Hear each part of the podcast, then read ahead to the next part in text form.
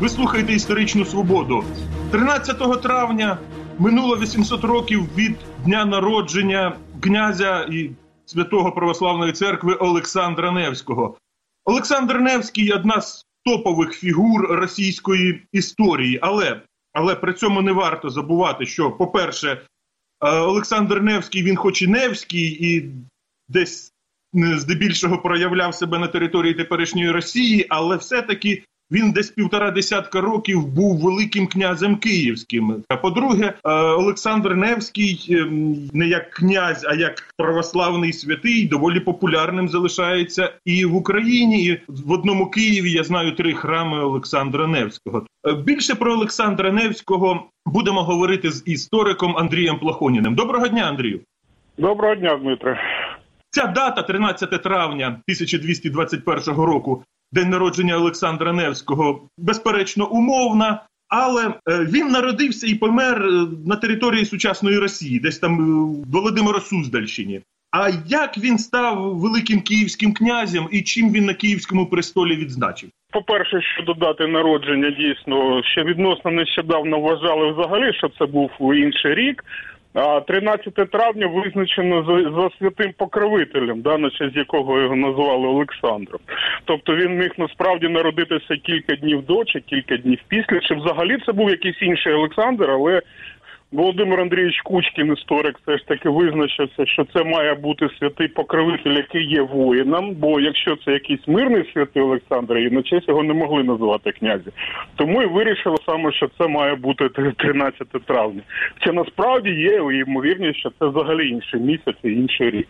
Щодо е- е Олександра Невського київського князя, у нас немає жодних доказів, що він взагалі коли-небудь бував у Києві. Це так Титулярно він був київським князем, отримав отримав ярлик на княжіння в Орді, але ось е, правив Києвом чи тим, що що від Києва залишилося, не виїжджаючи з Володимира Суздальщини та Новгородщини.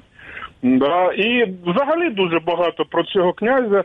Е, те, що розповідають, насправді є історичними міфами, які складалися протягом сторіч міфами інколи з протилежним змістом, яке складалося з протилежною пропагандистською метою, чи то була російська православна церква, чи то була Російська імперія, чи Сталін, чи ось зараз не знає, що робити з цим культом святого князя Олександра.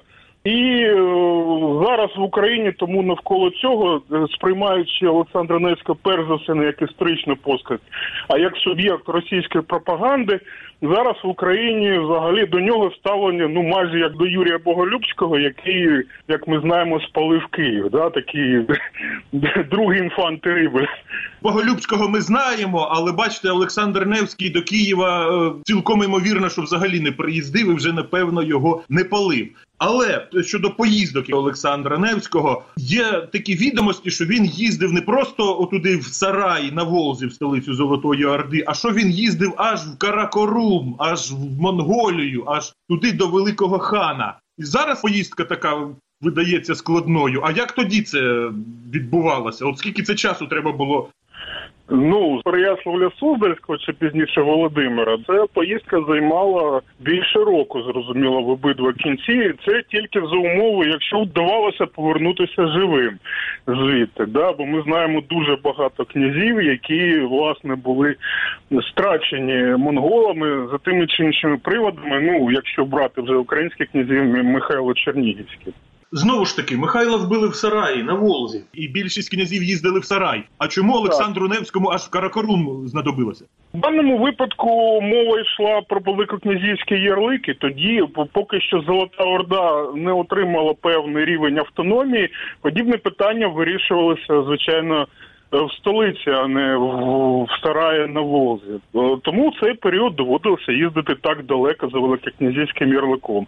Так само їздив і батько Олександра Ярослав, якого Ярослав Селдович, якого в принципі вбили в Орді. Да, так так само був змушений їздити за великокнязівським ярликом і сам Олександр. Тим більше, що Е, тут величезний простір для інтерпретації. Да, Насправді е, більшість текстів, які до нас дійшли про Олександра, написані за 150, 200, 300 років по смерті Олександра. Да? Вони написані вже під впливом життєвої літератури, коли вже склалося е, канон Олександра як захисника православ'я православного вибору. Да? Тому власне е, і ці всі інтерпретації вони. Чи мають вони насправді відношення до дійсності, ми напевно не знаємо. Так? Ми так само вільні інтерпретувати ці події як нам завгодно. Якщо їздити довелося в Каракорум, то справді на Київ уже часу лишалося обмаль. Ну, Олександр правив більше 20 років, тому власне часу у нього було вдосталь їздити. Да? У російській історії, а надто в довкола історичній публіцистиці, Олександра Невського зображають як такого першого євразійця, тобто людину, яка орієнтувалася на союз е, з Азією, зі степом, і була таким ідейним, мало не чи не ідейним ворогом е, Європи, католицизму. Наскільки це адекватний образ Олександра Невського, друг Азії, ворог Європи? У різні часи, да, я вже про це почав було говорити. Да, У різні часи е, е, постать Олександра е, використовувалася в пропаганді чи то російської православної церкви, чи то імперських міфах Росії з, з різними цілями. Да? Ну ось, наприклад, ви кажете, ви вже сказали про Євразі Олександра Євразійця, да, який зробив вибір на користь е, е, Азії, да, на користь ну верніше навіть не Азії, а власного шляху Росії е, поза Європою. З іншого боку, давайте згадаємо, яким чином мощі Олександра переїхали з, з Володимира Суздальського до е, Санкт-Петербургу сьогоднішнього. Да, Петро І в війні Швеції завоював узбережжя Балтійського моря. Як тоді вважалося на місці перемоги над шведами, да, це вже інший міф пов'язаний з Олександром. Вони побудували е, те, що пізніше стало Олександром Невською лаврою в Санкт-Петербурзі. І від собі цей євразієць за Петра І навпаки його використовували як е, покрив святого покровителя європейського вибору Петра І. Да? Тобто Олександр Невський доводив, що Росія має право на вікно в Європу, як тоді називали і пізніше називали Санкт-Петербург. Да, і Інші міфи ми знаємо, як і ще використовував Олександра. Це, наприклад, за Сталіна. Ну верніше все почалося ще під час першої світової війни. Олександра Олександра Невського в пропагандистських цілях використовували в принципі для е, підкріплення ідеологеми одвічне протистояння слов'ян та німців, да, тому що він же ж е, німців лицарів розбив на Чудському озері. Да. Тобто прикладів безліч, е, як можна як можна було, як використовувала російська пропаганда Олександра, і це просто один випадок багатьох. Насправді, от наскільки він щиро дружив із е, золотоординськими володарями? Наскільки ця дружба була щирою? Чи це було щось типу, як Лукашенко з Путіним? Тобто дружить, а дулю в кишені тримає? Ви знаєте, на той час, на той час е- монгольська імперія була найбільшою військовою силою в Європі та Азії. Да, Ми пам'ятаємо, що вони розбили не тільки не тільки азійські держави, там включаючи Китай, вони розбили не тільки державу Хорезмшахів та Руське князівство. Да, Монгольське військо дійшло до Центральної Європи і розбило навіть німецьких лицарів під Лерніцею да, в Силезії. Тобто, це була найбільша військова сила, з якою не можна було не рахуватись. Тому питання щирості це теж величезний простір для інтерпретації. Εντάξει. Так само е, в Україні, наприклад, існує е, міф про Данила Галицька як борця з монгольським поневоленням, але з іншого боку, розбивши одну єдину орду, потім війська Данила Галицького брали участь в походах монголів на Польщу, в походах монголів на Литву і нічого. Да? І наскільки це було щиро, вони були змушені це робити, тому що ми всі добре знаємо, що було з тими, хто це не погоджувався робити. Пізніше це пояснили як свідомий вибір вибір. Да, І це, в принципі, зараз охоче сприйняли, в тому числі в Україні, тому що це підходить під е, сучасні імперські амбіції кремлівських правителів. Да, Але з іншого боку, чи так було насправді, я як історик не можу вам напевно сказати. А оця його перемога над шведами на Неві, от його ж навіть і нарекли Невським завдяки цій перемозі. А тепер історики дедалі частіше кажуть, що чи, чи був сам факт цієї перемоги приводу так званої Невської битви так не можна заперечувати, що який який закін шведів він там розбив. Питання не в тому, що її не було, а питання в тому, що там не було Ярла Біргера скоріше. Хоча ну насправді про Ярла Біргера це взагалі там історик такий початку 19 століття Карамзин придумав. Да? Насправді... Хто такий цей Ярл Бір... Біргер? Е, Яр, який пізніше став шведським королем, його там насправді не було в той час. Тобто, взагалі там був зовсім інший ярл, зовсім не біргер. Можливо, напевно, ми не знаємо. Але яка сутичка була, вона була не така масштабна, як е, про це прийнято. Е, говорити та як зняли в Росії нещодавно кіно про цю битву, да так само і битва на Чульському озері, да за якою чудово ми всі пам'ятаємо чудово кіно Лубок з Ейнштейна, радянського режисера, да, так само в принципі є не більше ніж історіографічним міфом, тобто битва якась була, але вона згадується і в орденських хроніках, але ну була зовсім незначною шуточкою, яка потім переросла у щось набагато більше. Але ну насправді зараз взагалі більшість середньовічних битв переоцінюється кількість військ, які згадуються в джерелах, і скільки насправді могло взяти в них участь. Да? Хоча дійсно, якщо брати ці битви Олександра Невського, тут е, перебільшення на декілька порядків їх значення. І все таки чому Олександр Невський, а не скажімо, Чуцький? Е, ну тому що власне Невський, е, тому що е, вперше Олександра прозвали Невським не одразу після битви, да, через років 150 після неї, і це пояснюється тим, що в цей час актуальним було протистояння з Новгорода пізніше Московської держави.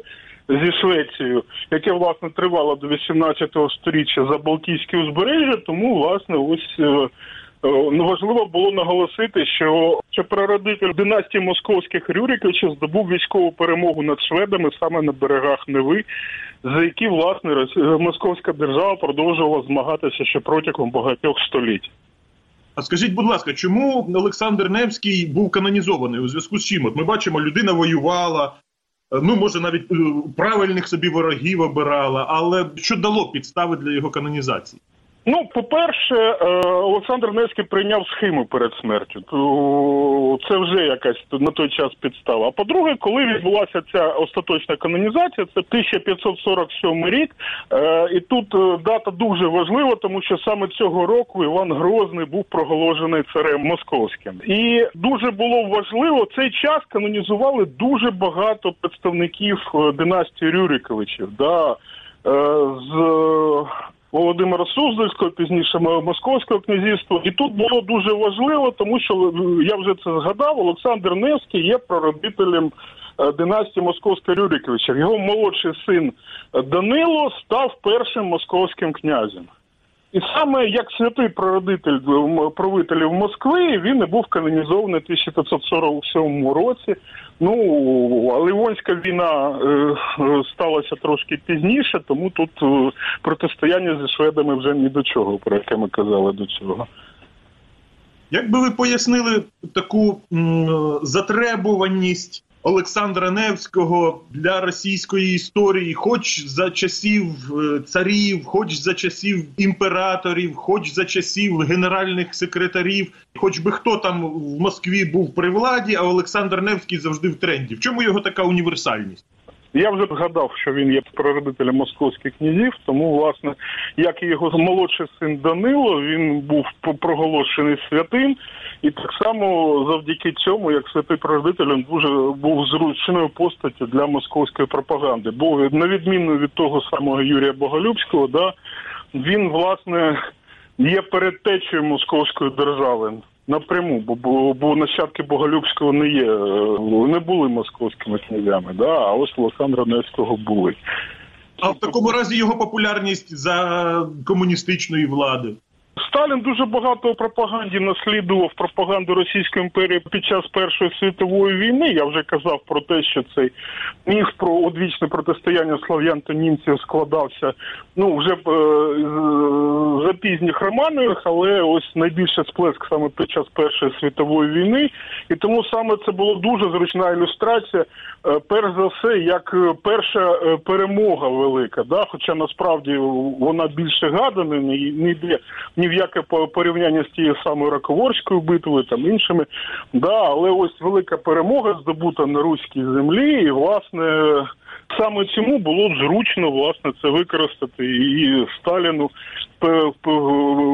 перед Другою світовою війною. Хоча ми пам'ятаємо, що кілька місяців Чін теж пролежав на полисці, тому що коли він нарешті вийшов, то трапився пакт Молотова Ріббентропа і з німцями більше року мирилися і дружили.